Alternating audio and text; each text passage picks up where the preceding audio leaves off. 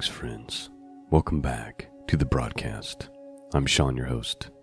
Website is www.scriptureandprophecy.com. That's where you go to find all the archives and to support this mission of delivering God's Word around the world via podcast. Today, we are looking at the Gospel according to Luke, and we're looking at chapter 14. Now, in this chapter, we are reminded by the Messiah that following him will cost you something, and that it's very dangerous to have too much of this world, to be too clingy to the things of this world, because what that'll do is become a stumbling block for you, and it'll disable you in your walk with God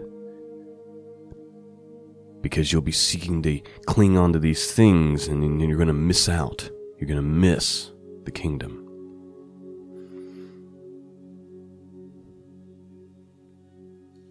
Very important lessons.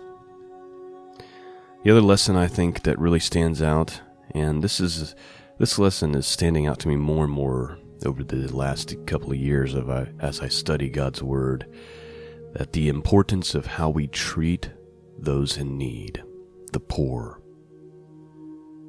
is extremely critical.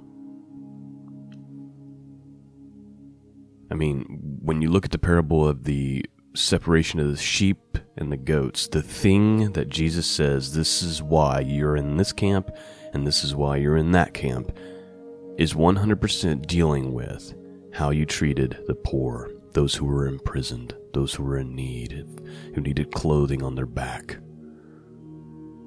those who didn't care and ignored the poor and those in need. And he said, What you've done to them, you do unto me. Extremely important. Extremely important. In fact, Peter says that charity, love, charity, how you treat those in need, covers a multitude of sin is extremely important. So that's what we're going to discover as we read Luke chapter 14 today. All right. Let's dig right in. Luke chapter 14, I'm reading from the King James Bible this morning. Verse 1. And it came to pass as he went into the house of one of the chief Pharisees to eat bread on the Sabbath day, that they watched him. And behold, there was a certain man before him which had the dropsy. And Jesus answering spake unto the lawyers and to the Pharisees, saying, Is it lawful to heal on the Sabbath day? And they held their peace. And he took him and he healed him, and he let him go, and he answered them, saying, Which of you shall have an ass or an ox fallen into a pit, and will not straightway pull him out on the Sabbath day? They could not answer him again to these things. And he put forth a parable to those which were bidden, when he marked how they choosed out the chief room, saying unto them, When thou art bidden of any man to a wedding, sit not down in the highest room lest a more honorable man than thou be bidden of him. And he that bade thee and him come and say to thee, Give this man place. And thou begin with shame to take the lowest room. But when thou art bidden, go and sit down in the lowest room, that when he bade thee cometh, he may say unto thee, Friend, go up higher. Then thou shalt have worship in the presence of them that sit at meat with thee. For whosoever exalteth himself shall be abased, and he that humbleth himself shall be exalted. Then said he also to them that bade him, When thou makest a dinner or a supper, call not thy friends, nor thy brethren, neither thy kinsmen, nor thy rich neighbors, lest they also bid thee again, and recompense be made thee. But when thou makest a feast, call the poor, the maimed, the lame, the blind, and thou shalt be blessed. For they cannot recompense thee, for thou shalt be recompensed at the resurrection of the just. And when one of them sat at the meat with him, heard these things, he said unto him, Blessed is he that shall eat bread in the kingdom of God. All right. So, right there, Jesus is saying, Look, don't be seeking all these honorable positions and places to sit. Those who exalt themselves in this life will be humbled in the end. Those who humble themselves will be exalted in the end. And he's saying, don't be, don't be throwing all these big parties to celebrate with your rich friends. And instead, if you really want to be blessed, you really want God's favor, invite in the poor, the blind, and the maimed. Then you'll truly be blessed. Ah, oh, we have everything in this world backwards. Now let's continue on. We're going to look at this parable of the Great Supper here. And there's so many points I think that could be made about this parable. But I wanted to say the biggest point that I think is made is that people who are too distracted by things of this world and listen, it can happen to any of us. And I look in the mirror when I say these things and I speak as a man. When we have these little things that distract us, these worldly things, and sometimes these worldly things are even good things that still steal us away from God, we endanger ourselves of missing it because we're too busy, too distracted and what we're going to hear after the parable is that if you want to follow Jesus, if you truly want to, you're going to have to take up your cross. You're going to have to be willing to die to this world. And the less things of this world that you have in your life holding you down, the easier it is to die to the world and to follow Jesus. The more things you have, the easier it is for you to be pulled down by the world and pulled into the world and get covered in the filth of the world and be distracted by the world. And you may not even realize the hold that these things have. Because some of them are much more subtle than others. Let's look at the parable of the Great Supper, verse 16. Then said he unto him, A certain man made a great supper, and bade many. And he sent his servant at supper time to say to them that were bidden, Come, for all things are now ready. And they all with one consent began to make excuse. The first said unto him, I have bought a piece of ground, and I must needs go and see it, and I pray thee have me excused. This guy's saying, I'm, I'm too busy, I just bought some land, I gotta deal with it. And another said, I have bought five yoke of oxen, and I must go prove them, I pray thee, me excused. And another said, I have married a wife, and therefore I cannot come. And so the servant came and showed his lord these things, and the master of the house, being angry, said to his servant, Go out quickly into the streets, the lanes of the city, and bring in hither the poor, and the maimed, and halt, and the blind. And the servant said, Lord, it is done as thou hast commanded, and yet there is room. And the Lord said unto the servant, Go out into the highways and the hedges, and compel them to come in, that my house may be filled. For I say unto you, that none of those men which were bidden shall taste of my supper. Hmm, very important parable. He's saying, you know what? They don't want to come in, go get all the poor, and the maimed, and the blind, because they will not reject the gospel message. And in part, this also speaks to the Jewish community at that time who rejected this message. And then what happened is the gospel went out to the Gentiles. This is the commentary that Matthew Henry gives. Let me just read you his commentary real quick.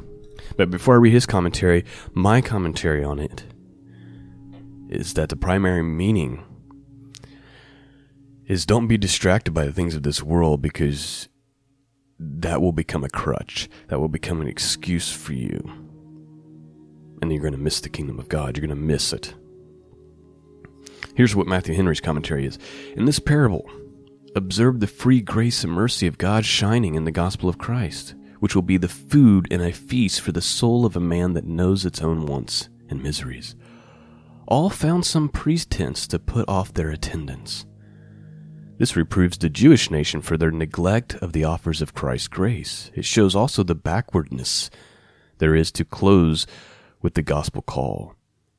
The want of gratitude in those who slight gospel offers and contempt put upon the God of heaven thereby justly provoked him. The apostles were to turn to the Gentiles when the Jews refused the offer, and with them the church was filled.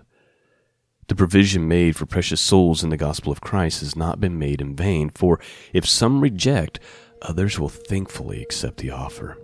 The very poor and the low in the world shall be as a welcome to Christ as the rich and great.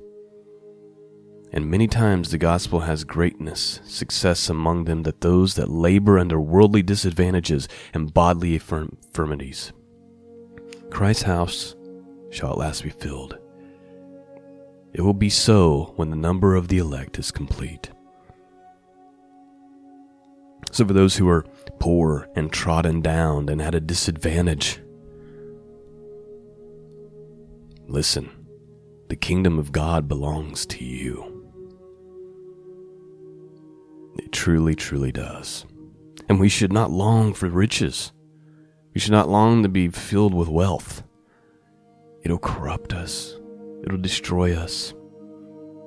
It'll, even if we somehow manage to, to, to still stay on the narrow path in spite of all the wealth and all the trinkets and everything, how much of our inheritance will we have lost? Whereas the poor, those who have had nothing but Christ,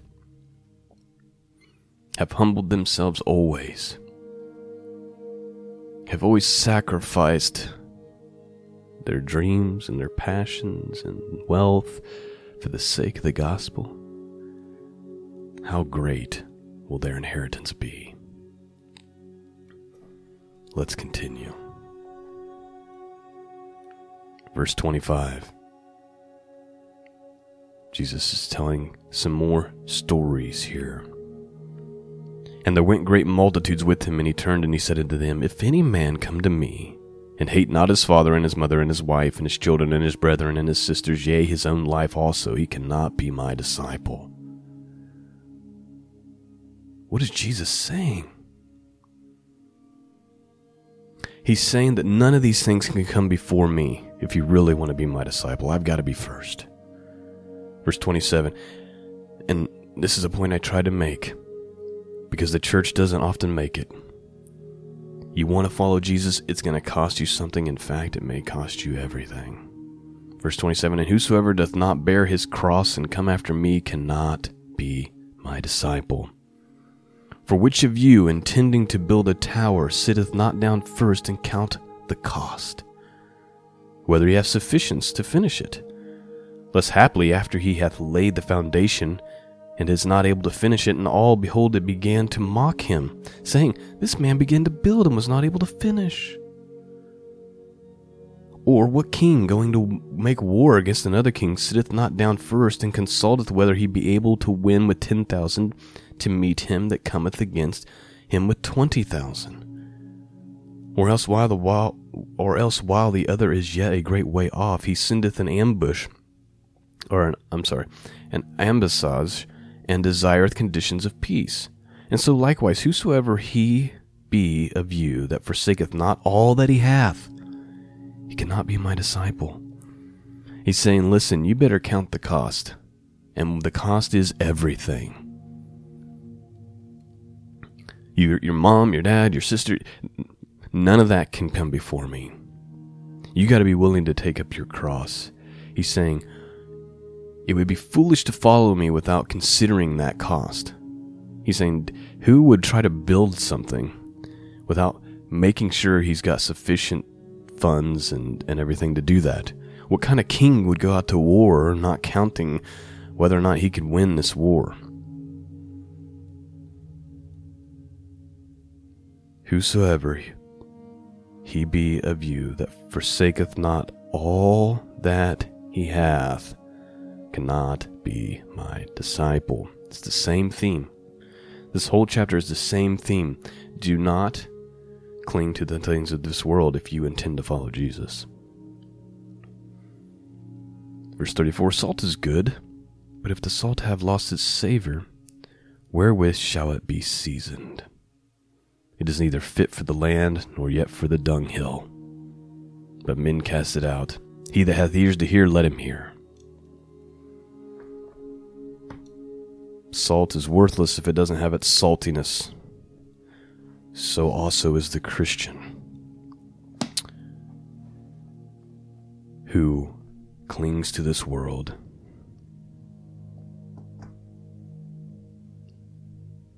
If you're not a salt and a light to this world, Jesus says, hey, look, salt that doesn't have saltiness, it's not good for land. It's not even good for the dunghill.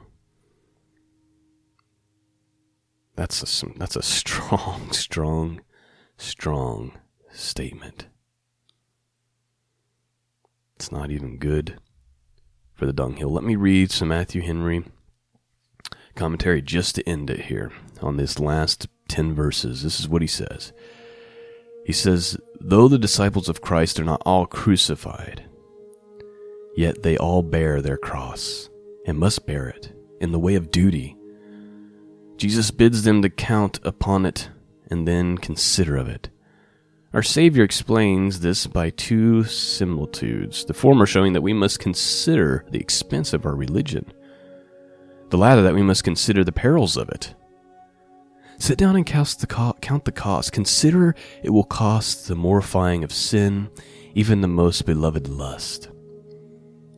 The proudest and most daring sinner cannot stand against God, for who knows the power of his anger? It is in our interest to seek peace with him, and we need not sin to ask conditions of peace. They are offered to us and are highly to our advantage. In some way, a disciple of Christ will be put to trial.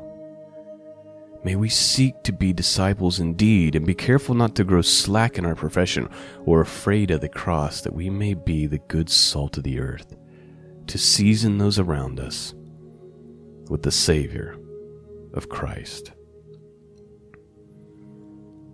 good, good words here. Let me end with Micah, the prophet Micah, chapter 6, verse 8. He says, He hath showed thee, O man, what is good. And what doth the Lord require of thee, but to do justly, to love mercy, and to walk humbly with thy God. I pray you've been blessed this morning, friends. Thank you for taking the time to listen and uh, download these every week, and it is my great privilege. I'm so blessed to be able to do this.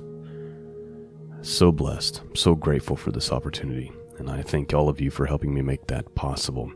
Quick note this week we are going to start our Haftorah, which is the portion of the prophets.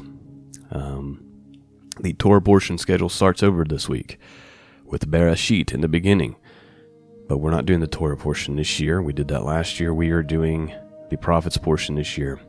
However, I'll be out of town for the next few days, which means that it will not be released until this weekend. Uh, so do not be discouraged if you do not see a video from me on Friday morning. As usual, it's probably going to be more like Sunday morning. Uh, I also want to try to get some uh, devotional slash commentary written about it uh, to be released also. So that is what's going on this week. If you want to support this mission of truth, you can do that by going to scriptureandprophecy.com. You become a monthly Patreon subscriber, which helps out a lot, or there is the one time through PayPal. And if you want to know more about the end of days, you can learn a lot about it in about three minutes a day by picking up the End of Days, a 30 day devotional, by going to scriptureandprophecy.com forward slash book. Peace and grace be with all of you, and until next time. God bless.